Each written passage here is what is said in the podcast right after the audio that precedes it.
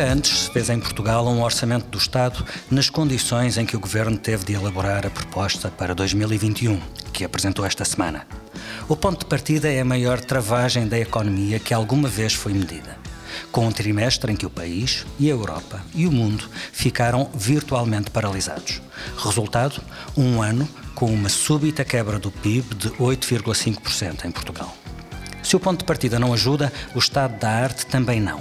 A incerteza é a maior certeza. Ninguém sabe como irá evoluir a pandemia, quando haverá uma vacina ou uma cura, que medidas sanitárias serão necessárias e que impacto elas terão nos setores produtivos, nos rendimentos das famílias, no consumo, na riqueza criada no país. Foi neste contexto que João Leão entregou na segunda-feira o seu primeiro orçamento enquanto Ministro das Finanças. Criticada à esquerda por ter medidas insuficientes para garantir o rendimento das famílias, ou para segurar os níveis de emprego, ou para proteger quem cai na pobreza inesperada.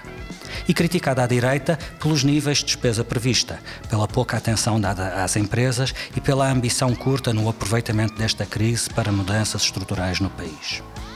No meio de muitas dúvidas, uma certeza: este ano a carga fiscal vai cair para um mínimo de 2012 e assim continuará em 2021. Não é necessariamente uma boa notícia, pois a principal razão é a travagem a fundo da economia e o aumento do desemprego, o que pode permitir, por fim, reconhecer que esse não é um bom indicador para avaliar o peso dos impostos na vida dos portugueses. António Mendonça Mendes já tinha avisado há uns tempos que as pessoas ainda iriam ter saudades da carga fiscal dos últimos anos. Não é certo que todos tenham percebido o que ele estava a dizer, mas referia-se à previsível queda das contribuições sociais em contexto de recessão. António Mendonça Mendes, o secretário de Estado dos Assuntos Fiscais, é o convidado deste episódio de Política com Palavra. Vamos falar sobre o documento que deu entrada no Parlamento, sobre algumas das críticas de que tem sido alvo e sobre a margem que existe ou não para o negociar com os partidos que têm na mão a maioria que pode viabilizar o orçamento. Bem-vindo. Muito obrigado pelo convite.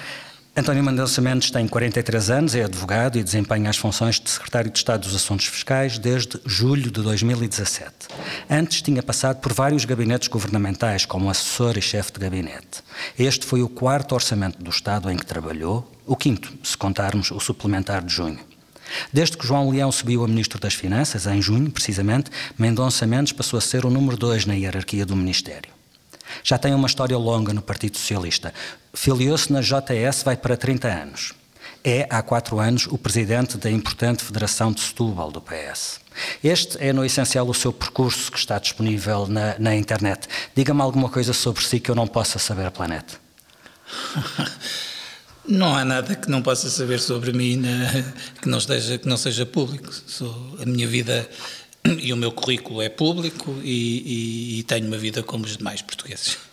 Já tinha trabalhado em quatro orçamentos de Estado, eh, mais o suplementar, como Secretário de Estado dos Assuntos Fiscais. A preparação deste orçamento teve alguma comparação com os anteriores? Cada exercício é sempre um exercício diferente.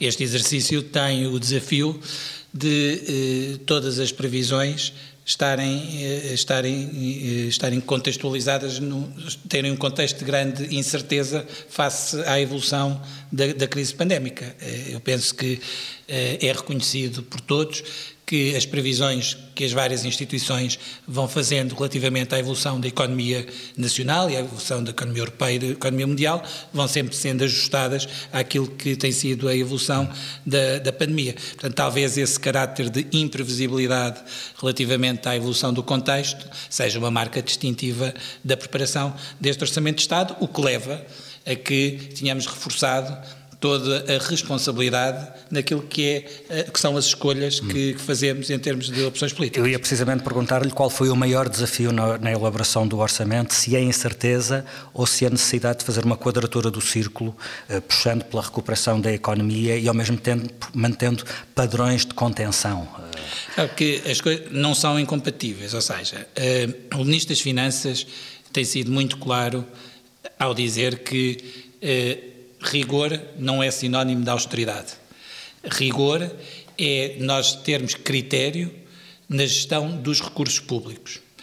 E esse critério na gestão dos recursos públicos leva-nos a ter uma opção clara de não aumento de impostos e de reforço da despesa para, nomeadamente na despesa social, para poder responder à crise.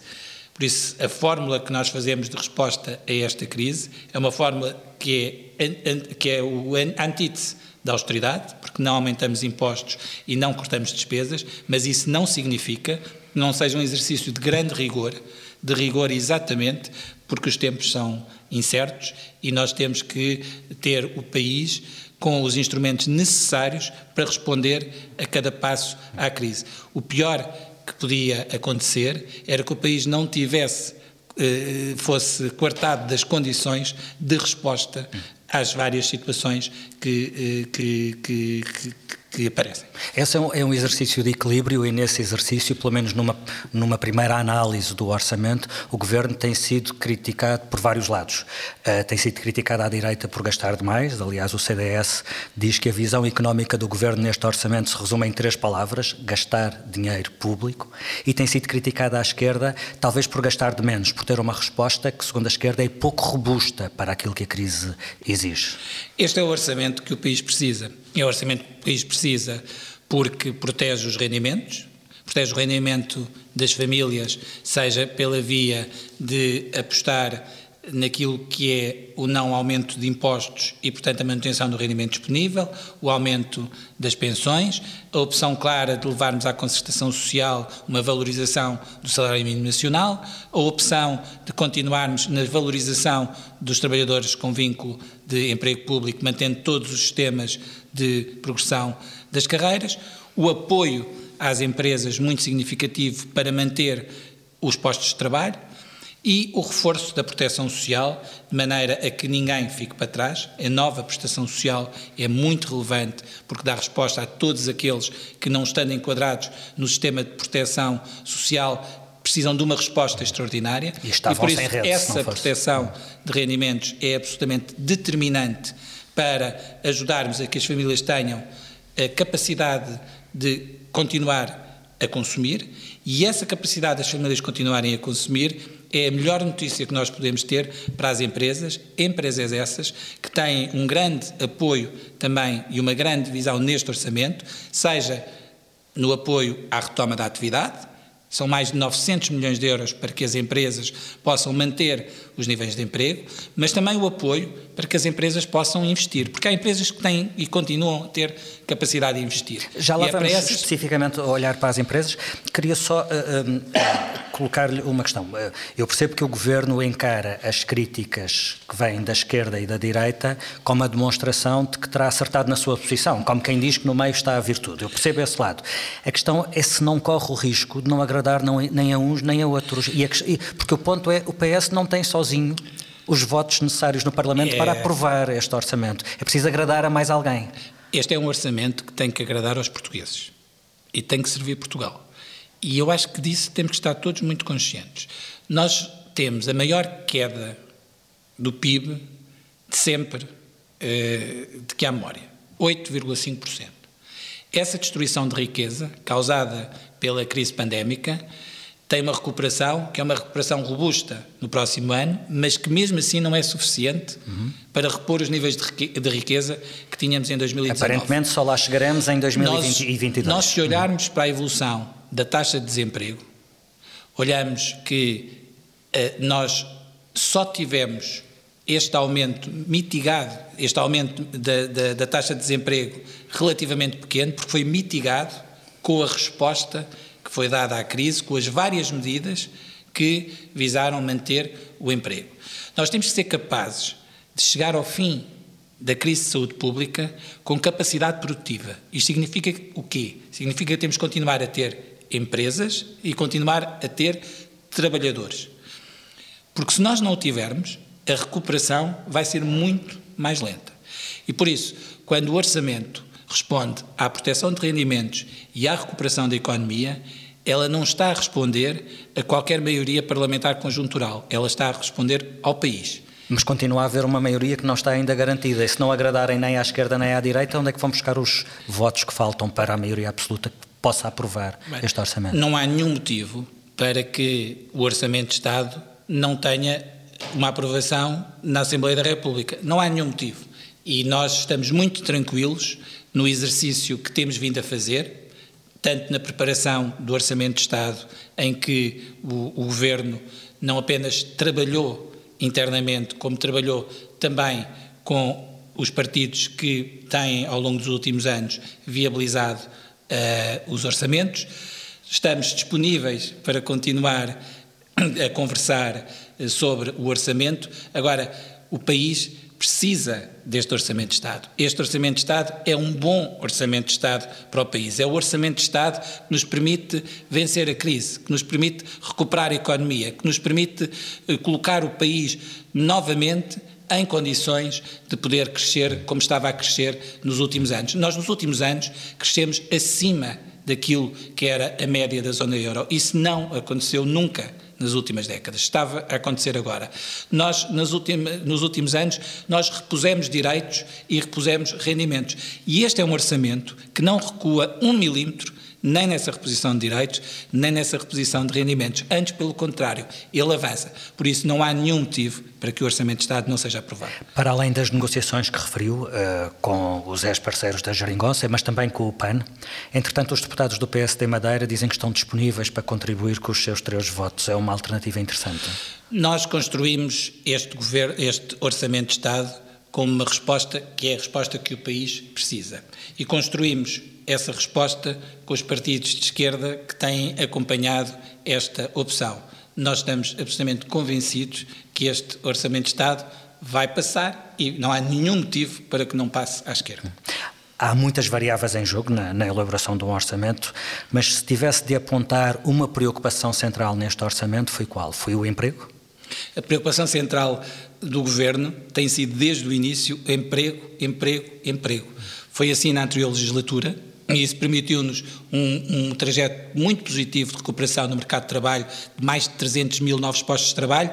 Importante, mais de 300 mil postos de trabalho, mais bem pagos e com mais direitos. E, entretanto, veio e a essa, pandemia. E, a, e o contexto da pandemia colocou-nos um desafio enorme, que é o desafio de como é que, com a economia com fortíssimas restrições, como é que nós vamos manter este nível de emprego. Por isso, todas as medidas que fizemos de mitigação de, de, de, dos efeitos que a pandemia teve no emprego foram muito relevantes. A nossa taxa de desemprego seria hoje provavelmente mais do dobro do que aquela que é, não fossem as medidas que eh, foram tomadas. Essa, aliás, foi a conclusão muito recente que o Banco de Portugal eh, o Banco de Portugal anunciou. Aliás, as perspectivas nossa, sobre o desemprego têm, têm sido melhoradas. Tem sido essa. Hum. Aliás, o Ministro das Finanças, ainda ontem, eh, na entrevista que deu à SIC, fez questão de voltar a dizer que nós, em qualquer circunstância, se for necessário, continuaremos a apoiar as nossas empresas para apoiar o emprego. Por isso, este orçamento é um orçamento muito focado na garantia de que Portugal consegue responder à crise mantendo a sua estrutura produtiva e manter a sua estrutura produtiva é manter as suas empresas e o emprego. E isso é central. Como dizia, eh, as perspectivas para o desemprego são hoje eh, mais otimistas do que eram até no início do verão, a, previsão eh, de várias, de várias instituições, e, percebe-se a importância de um conjunto de medidas, nomeadamente do layoff simplificado para assegurar postos de trabalho. A questão é o layoff simplificado tinha uma condicionalidade de impedimento de despedir trabalhadores por parte das empresas. Essa condicionalidade começou a levantar-se no fim de agosto para, para, o primeiro conjunto de empresas que, entretanto, tenham recorrido e tenham saído desse programa. Ou seja, setembro foi o primeiro mês em que já não haveria esse travão para o despedimento. O que é que setembro já vos disse em relação a isso? Está ou não à vista uma vaga de despedimentos conforme o layoff simplificado deixa de ter esse travão ao despedimento e conforme vão sendo adotadas outras, outras medidas? Nós, a projeção que temos para a taxa de desemprego no próximo ano é ligeiramente inferior à taxa de desemprego média que nós vamos ter este ano. Nós este ano estamos a prever 8,7% de taxa de desemprego e a taxa de desemprego no próximo ano já deverá situar-se à volta dos 8,2%. O mercado de trabalho tem, tem-se mostrado resiliente e tem-se mostrado resiliente uh, pela, pelo apoio que as medidas do Governo têm permitido, mas mesmo pela própria qualidade do mercado de trabalho. As nossas empresas e os nossos trabalhadores têm sido uns heróis nesta crise. A, a, a disponibilidade que todos temos tido de nos adaptarmos às circunstâncias tem sido absolutamente notável. Porque uh, nesta, em todas estas medidas de retoma uh, da atividade ou do layoff simplificado, há sempre uma comparticipação do Estado, há uma comparticipação da empresa, há um esforço do trabalhador. E em conjunto nós temos sido capazes de o fazer. E, e talvez essa seja um bom exemplo da forma como nós temos sido capazes de construir equilíbrios. E são esses equilíbrios que o Governo procura na concertação social. São esses equilíbrios que o Governo procura junto do, do Parlamento. Um equilíbrio que é absolutamente fundamental para que o país possa atravessar a maior crise de sempre, em condições de aproveitar aquilo que são os fundos europeus que temos à nossa disposição e que são uma grande oportunidade para nós podermos criar riqueza e darmos um futuro a este país. É muito importante recuperar a classe média. É muito importante que, no fim desta crise, nós consigamos voltar a, a, a, dar esperança à classe média, como tínhamos ao longo dos últimos tempos, recuperando os seus rendimentos, uh, aumentando o seu rendimento disponível, dando possibilidades a, a, que o elevador social continue a funcionar. Por isso é tão importante a aposta que temos que fazer na educação, a aposta que temos que continuar a fazer na ciência e na tecnologia.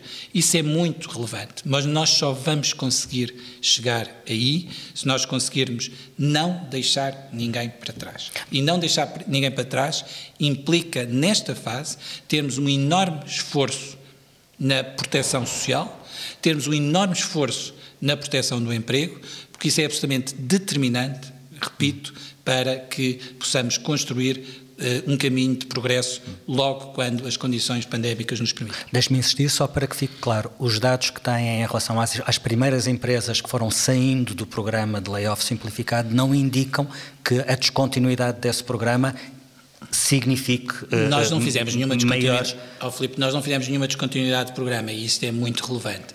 Nós aqui, não, todas as medidas um todas outro, as medidas todas as medidas as vão ter uma muito. sequência.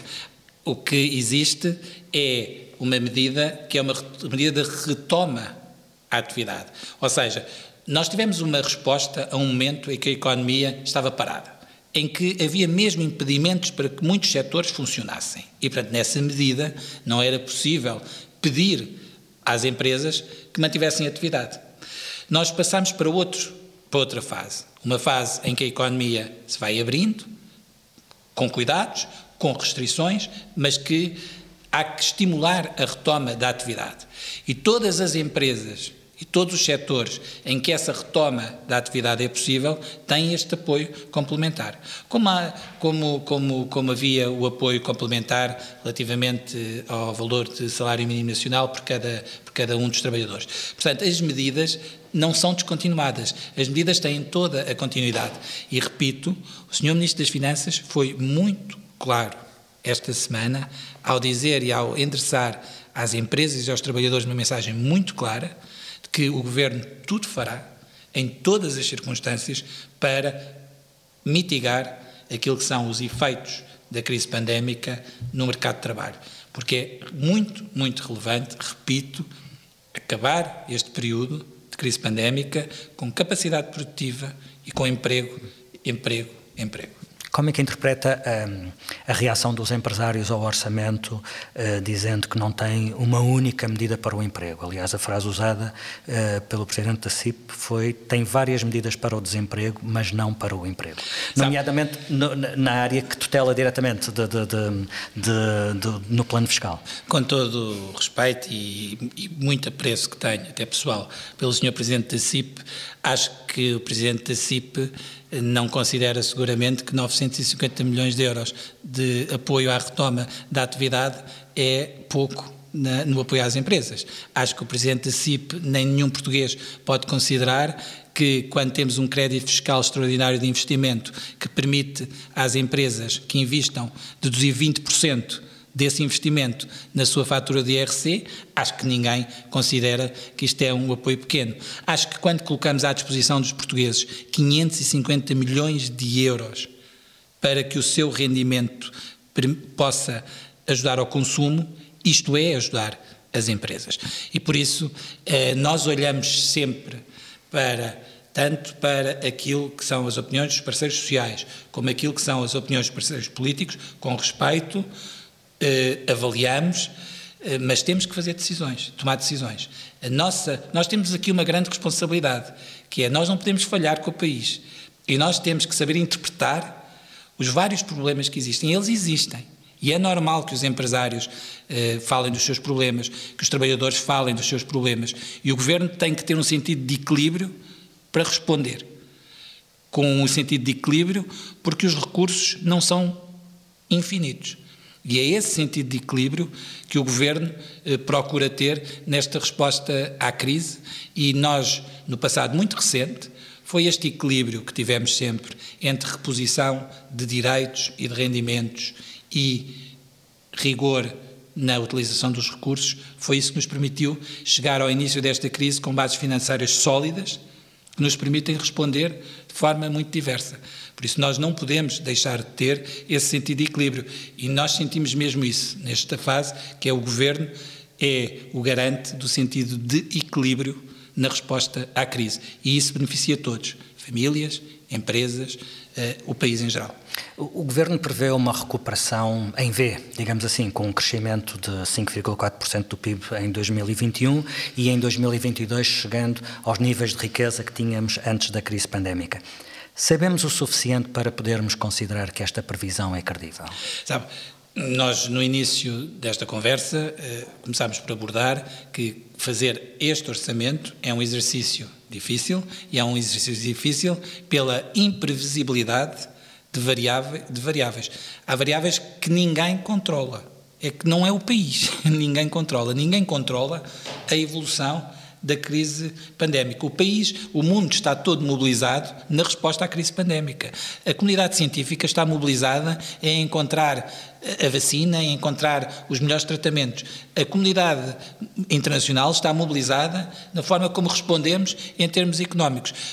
Há muitas variáveis que, eh, que não dependem de nenhuma vontade em particular. E por isso é dentro dessa imprevisibilidade que nós temos que agir. A Ministra de Estado e da Presidência, no início da, da crise, numa entrevista, teve uma frase que é especialmente feliz, que foi: eh, Não há um manual de instruções para esta crise. E é verdade. Ou seja, nunca. Uh, nos livros de economia uh, se, se conseguiu antecipar uma crise desta natureza. Crises anteriores foram crises mais ou menos antecipadas. Esta crise não foi antecipada e, por isso, a resposta é sempre uma resposta que vai acompanhando a evolução. Uhum. Agora, nós temos dados que nos permitem, já com mais alguma confiança, antever que o próximo ano já será um ano de forte recuperação. Agora, Naturalmente que a evolução da situação pandémica condicionará essa, essa, mesma, essa mesma evolução. E como é que classificaria a variável da, do, do, contexto europeu? A minha pergunta tem, tem a ver com o seguinte: na anterior crise que Portugal enfrentou, houve uma primeira indicação, o país seguiu essa indicação e de repente a Europa mudou de ideias e Portugal viu-se, como se diz, como se costuma dizer, no mato sem cachorro. Corremos o risco de ver repetir-se algo parecido e de repente percebermos que nada disto é sustentável? Sabe que há uma diferença grande, há várias diferenças desta crise para a outra crise. E, e o ponto europeu é um ponto muito relevante e, e deve ser mais detalhado, penso eu. Sabe que eh, a anterior crise eh, teve sempre por parte da Europa uma certa ortodoxia de que não havia alternativa àquilo que era a política de austeridade. Foi isso que devastou países como a Grécia, como Portugal e a Espanha em alguma, em noutra dimensão, mas também. E não mais porque conseguiu safar-se ao resgate. E havia, e havia aquela percepção de que não havia alternativa. E é muito curioso como eh, quando o governo do Partido Socialista tomou posse em 2015, apoiado pelo Bloco de Esquerda, pelo PCP e pelo Partido Ecologista aos Verdes, Toda a gente achou que o governo dura, duraria pouco e na Europa acharam que a resposta que nós estávamos a ter era uma resposta insustentável. Ora, nós, barreira atrás de barreira, fomos contrariando tudo isso.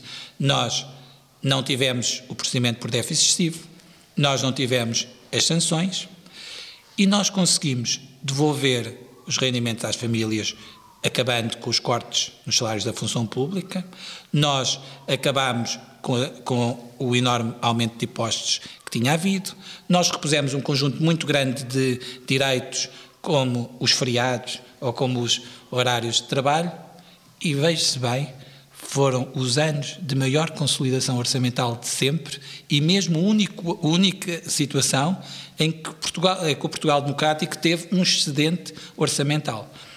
E esta diferença é a diferença do ponto de partida para a resposta nacional à crise.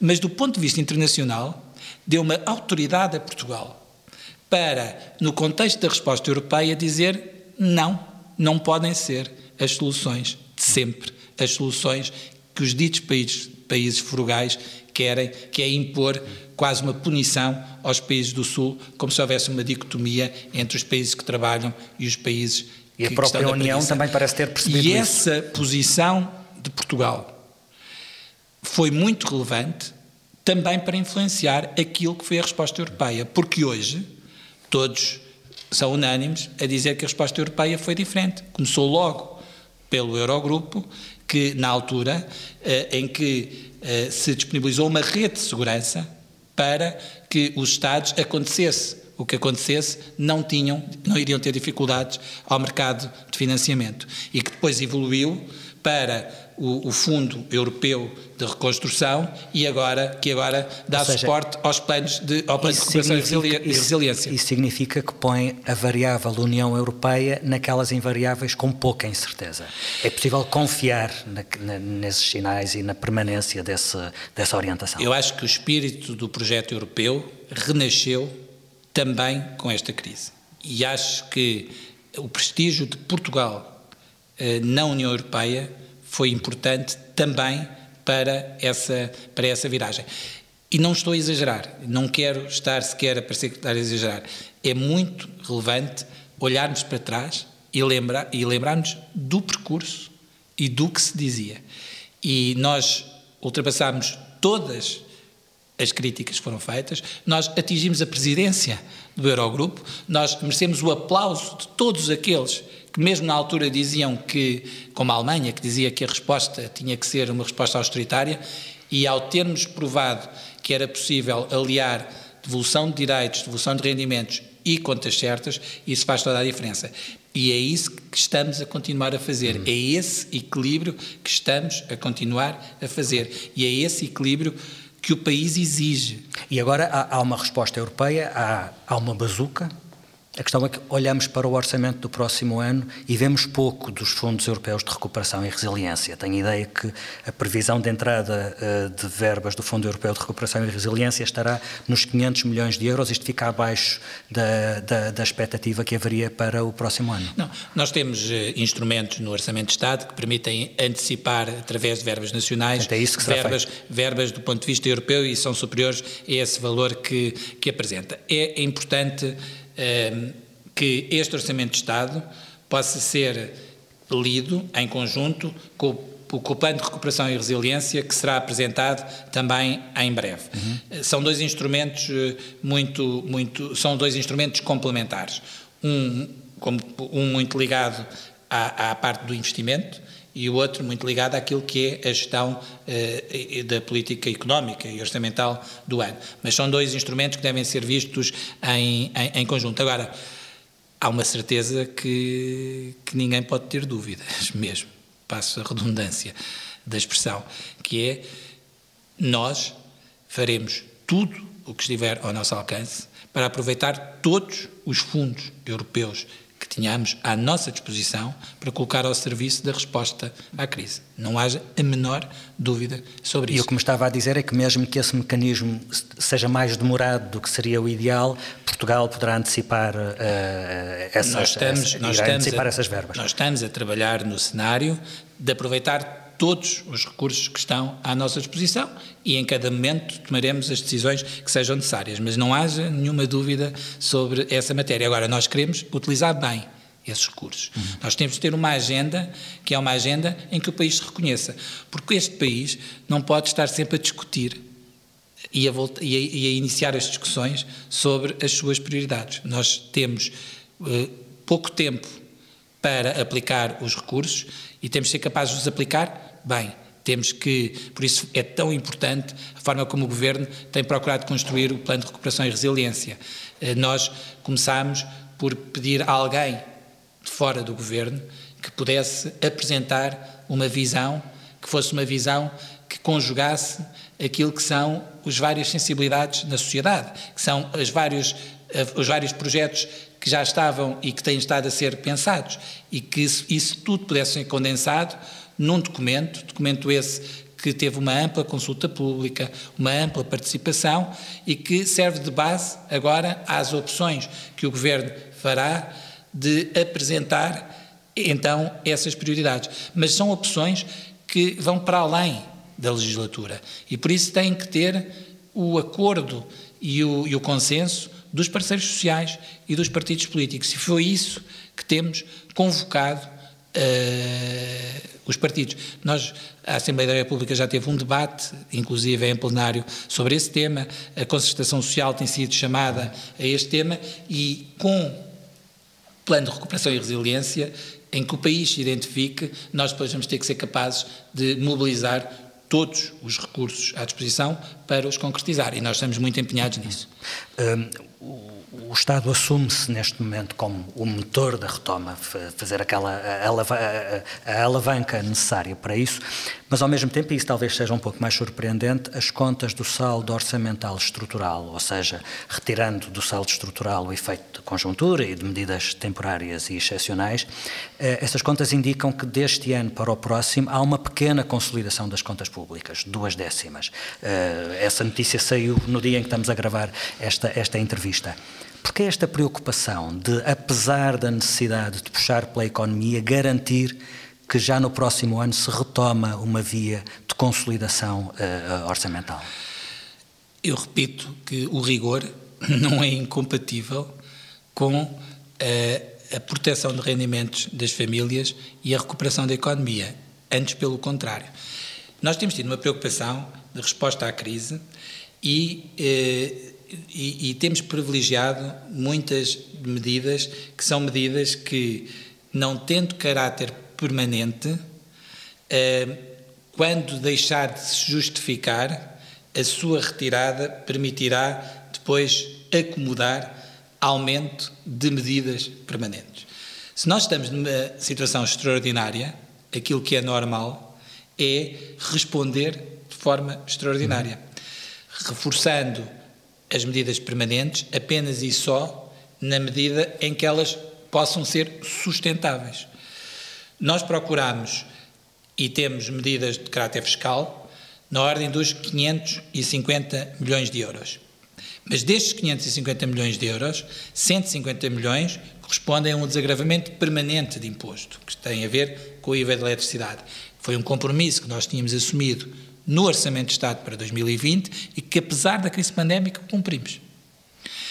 E depois assumimos duas medidas, cada uma custa 200 milhões de euros, uma que é o ajustamento das tabelas de extensão na fonte IRS, uhum. e a outra que é um programa de estímulo ao consumo, que é o e-voucher, que são duas medidas que custam 200 milhões de euros. O IRS Trata-se de uma antecipação de um efeito em relação a 2021, ou seja, retemos menos imposto agora por conta do imposto que, que uh, os contribuintes receberiam no ano seguinte, portanto é uma medida que é neutral do ponto de vista orçamental em dois anos. O programa do e-voucher é um programa vocacionado para este ano, em que se devolve o valor equivalente a cerca de 200 milhões de IVA que os portugueses vão suportar na, educação, na cultura, no alojamento e na restauração. Sabe a partir de quando é que entrará em vigor essa possibilidade? Logo em janeiro? Nós iremos, nós iremos regulamentar esse, esse programa e, e esse programa iniciará em função também daquilo que é a evolução da conjuntura. Nós temos a expectativa de iniciar iniciar logo, logo, no início do ano, iniciámos o programa, mas é naturalmente sujeito a esse, esse, esse ajustamento. Agora, são medidas muito relevantes de resposta à crise, mas que tem este equilíbrio, este equilíbrio entre aquilo que é uma redução permanente de, de receita e que, e por isso se vai, se vai, vai prolongar no tempo e aquilo que são medidas que são mais eh, que, são, que são extraordinárias e que saindo dão espaço para a introdução de medidas, essas sim depois de caráter mais permanente, que devem ser tomadas num contexto de maior previsibilidade. Aquilo que ninguém entenderia era que nós tomássemos medidas, fossem medidas eh, permanentes num contexto de tanta incerteza. Agora, do lado da despesa, nós eh, não estamos a regatear nenhum esforço para aquilo que é a despesa em saúde. Nós não só tínhamos feito um aumento enorme da dotação inicial o ano passado de mais de mil milhões de euros, como agora estamos a continuar a reforçar o investimento no Serviço Nacional de Saúde, sendo uma parte investimento permanente e outra parte investimento de resposta a esta situação em particular. O Governo ponderou alguma redução mais robusta e permanente de impostos? Ou pela incerteza o governo, é que tomou uma decisão, o governo tomou uma decisão muito importante eh, desde o início que foi não aumentar os impostos. Uhum. E isso é uma decisão muito, muito importante e que é uma decisão e que deve ser valorizada. Foi a pandemia que inviabilizou este ano os planos para a alteração dos escalões do IRS. É esse o fator? Nós tínhamos previsto no programa de estabilidade e crescimento, e isso é, é público e estava previsto. Agora, nesta fase, não seria uma fase oportuna para, para fazer essa concretização. Porque o impacto foi, seria insustentável? Não, o impacto, o impacto seria permanente, ou seja, nós eh, tomámos uma medida de caráter permanente que foi a descida do IVA da eletricidade, que estava aprovada no Orçamento de Estado de 2020 e nós fizemos questão de aproveitar a autorização que tínhamos do Comitê de IVA e de cumprir o compromisso que estava selado em termos parlamentares relativamente ao Orçamento de Estado para 2020. No que diz respeito ao IRS, nós temos uma, um impacto semelhante em termos de valor, que são 200 milhões de euros, mas que não constitui uma diminuição dos impostos, mas um ajustamento das tabelas de retenção. E uma decisão mais estrutural de baixar impostos é uma decisão que deve ser tomada num contexto de maior estabilidade e previsibilidade. Agora, eh, é preciso ver que o não ter feita a reforma dos escalões este ano, não significou que não tivesse havido e que não haja esse alívio, alívio fiscal para as famílias. Por isso foram os 550 milhões de euros de estímulo fiscal, que são medidas, como disse, 400 milhões de caráter extraordinário para responder a este contexto. Referiu a alteração das taxas de retenção na fonte de, de IRS. Estamos a falar, trocado por miúdos, por exemplo, de mais 2 euros por mês num salário de 900 euros. Mariana Mortágua chamou-lhe medidas fúteis. Sabe que um dos problemas que existe na, na vida política é nós temos muita tendência para a adjetivação. E eu acho que a adjetivação não é algo que contribua para, para, para, para olhar eh, com, com rigor para as medidas. Eu acho que é muito relevante que o Estado reconheça que, em determinadas circunstâncias, está a reter mais imposto do que aquele que devia. Porque as retenções na fonte correspondem, correspondem a um adiante, não é nenhum, como eu às vezes ouço a direita dizer, que é um empréstimo ao Estado, não é nenhum empréstimo ao Estado. Configura uma forma de liquidação do imposto que está nos livros. E, portanto, só que a retenção na fonte deve ser o mais aproximado possível àquilo que é o imposto a pagar. E o que é que aconteceu ao longo de muitos anos? Ao longo de muitos anos, muitos governos, independentemente dos partidos, faziam alterações de política no imposto, mas depois não as refletiam uhum. naquilo que eram as tabelas de retenção na fonte. O que é que isso fazia? Fazia com que o, o volume, e tem feito ao longo dos anos, que o volume de imposto que as pessoas retêm seja superior àquele que efetivamente têm depois a pagar. Depois há outra discussão que é sobre o volume de reembolsos que está em 3 mil milhões de euros.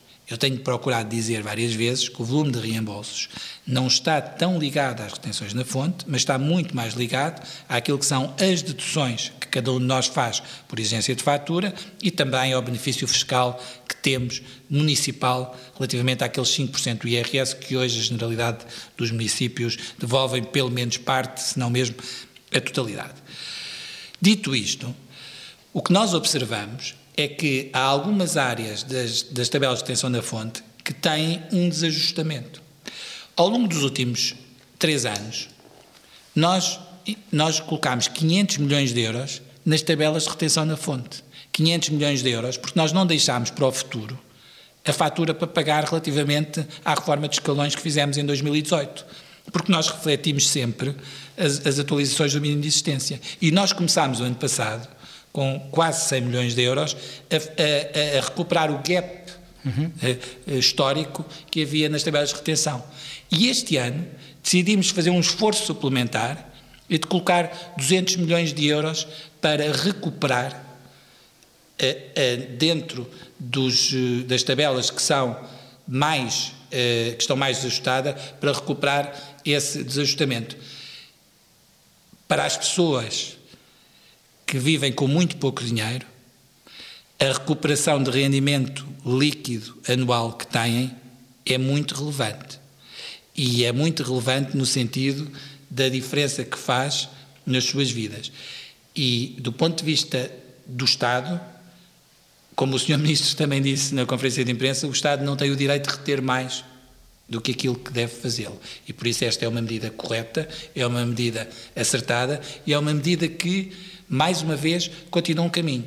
500 milhões de euros que fizemos nos últimos anos, mais 200 milhões de euros agora. Se nós continuarmos este caminho, nós iremos recuperar na totalidade aquilo que é unânime, que não se pode recuperar num ano. Mas estamos a, a fazer uma política neste aspecto também muito consistente e eu, se calhar, já que queremos adjetivar, eu diria que esta é uma medida consistente. No caminho para a aprovação, nas negociações para a aprovação do orçamento, continua a haver uma pedra no sapato, que é, é, o novo banco. O Governo já assumiu que não haverá transferências do Orçamento do Estado para o novo banco. O Governo pode ir, de alguma forma, mais longe do que aquilo que já foi neste dossiê do novo banco? Eu acho que sobre, sobre esse tema uh, já foi dito de forma muito clara que não há no Orçamento do Estado previsto nenhuma transferência do Estado para o Fundo de Resolução. E por isso, quando nós estamos a, a discutir factos negativos, não me parece que, seja, não me parece que, seja, que seja muito útil. Portanto, nós não vamos estar a discutir uma coisa que não está no Orçamento de Estado. No Orçamento de Estado não está prevista nenhuma transferência pública para o sistema financeiro. Mas há aquilo que está previsto, aquilo que está previsto, que aquilo que está previsto, aquilo que está previsto é que o sistema financeiro financie o sistema financeiro. E isso é um tema do sistema financeiro e das autoridades esta, de regulação. Isso no limite for esta a questão que inviabiliza um orçamento, a, a aprovação do orçamento? Não há nenhuma razão para que este orçamento de Estado, que responda à crise, que recupera rendimentos, que recupera a economia, que não volta atrás em nenhuma das conquistas dos últimos anos, não há nenhuma razão para que o orçamento de Estado não seja aprovado. E eu, aliás, gosto sempre de colocar as coisas pela positiva este Orçamento de Estado vai ser aprovado. E este Orçamento de Estado vai ser aprovado porque é um orçamento progressista, porque é um orçamento de direitos, que é um orçamento eh, que repõe os rendimentos e é um de, que, que protege os rendimentos e um orçamento que apoia as empresas para manterem o emprego. E isso só pode ter um resultado, que é a sua aprovação. E já sabe com os votos de quem? O Parlamento tem 230 deputados e para fazer as maiorias precisa da conjugação de, eh, dos vários grupos parlamentares. Eu tenho, eh, eu tenho a convicção de que eh, chegaremos ao fim do processo orçamental com este Orçamento de Estado aprovado e toda a gente sabe que, qual é a opção que o Governo tem relativamente à sua aprovação e nós não mudamos de ideia. Termino, como sempre, pedindo-lhe o um nome. O António Mendonça Mendes é militante socialista há muitos anos. Ao longo deste percurso político, quem foi para si a pessoa decisiva, o nome de uma referência ao longo destes anos? Mário Soares. Ficamos por aqui. Política com Palavra volta na próxima semana com outro protagonista. Até lá.